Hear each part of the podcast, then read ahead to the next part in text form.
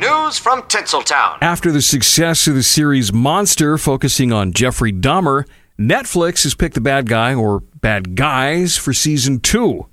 The Menendez brothers, who you may recall were convicted of murdering their parents. Details of who's going to be in the cast and when the series will premiere, though, have not yet been released.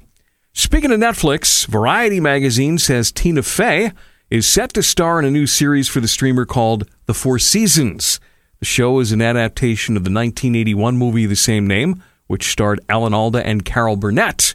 No other cast members have been announced, but there is speculation about potential appearances from Jon Hamm or maybe a Tina Fey Amy Poehler reunion.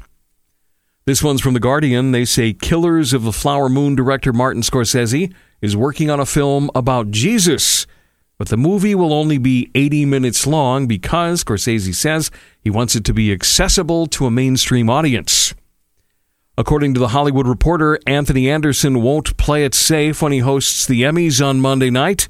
He's promising something special and will be joined by several famous friends on stage.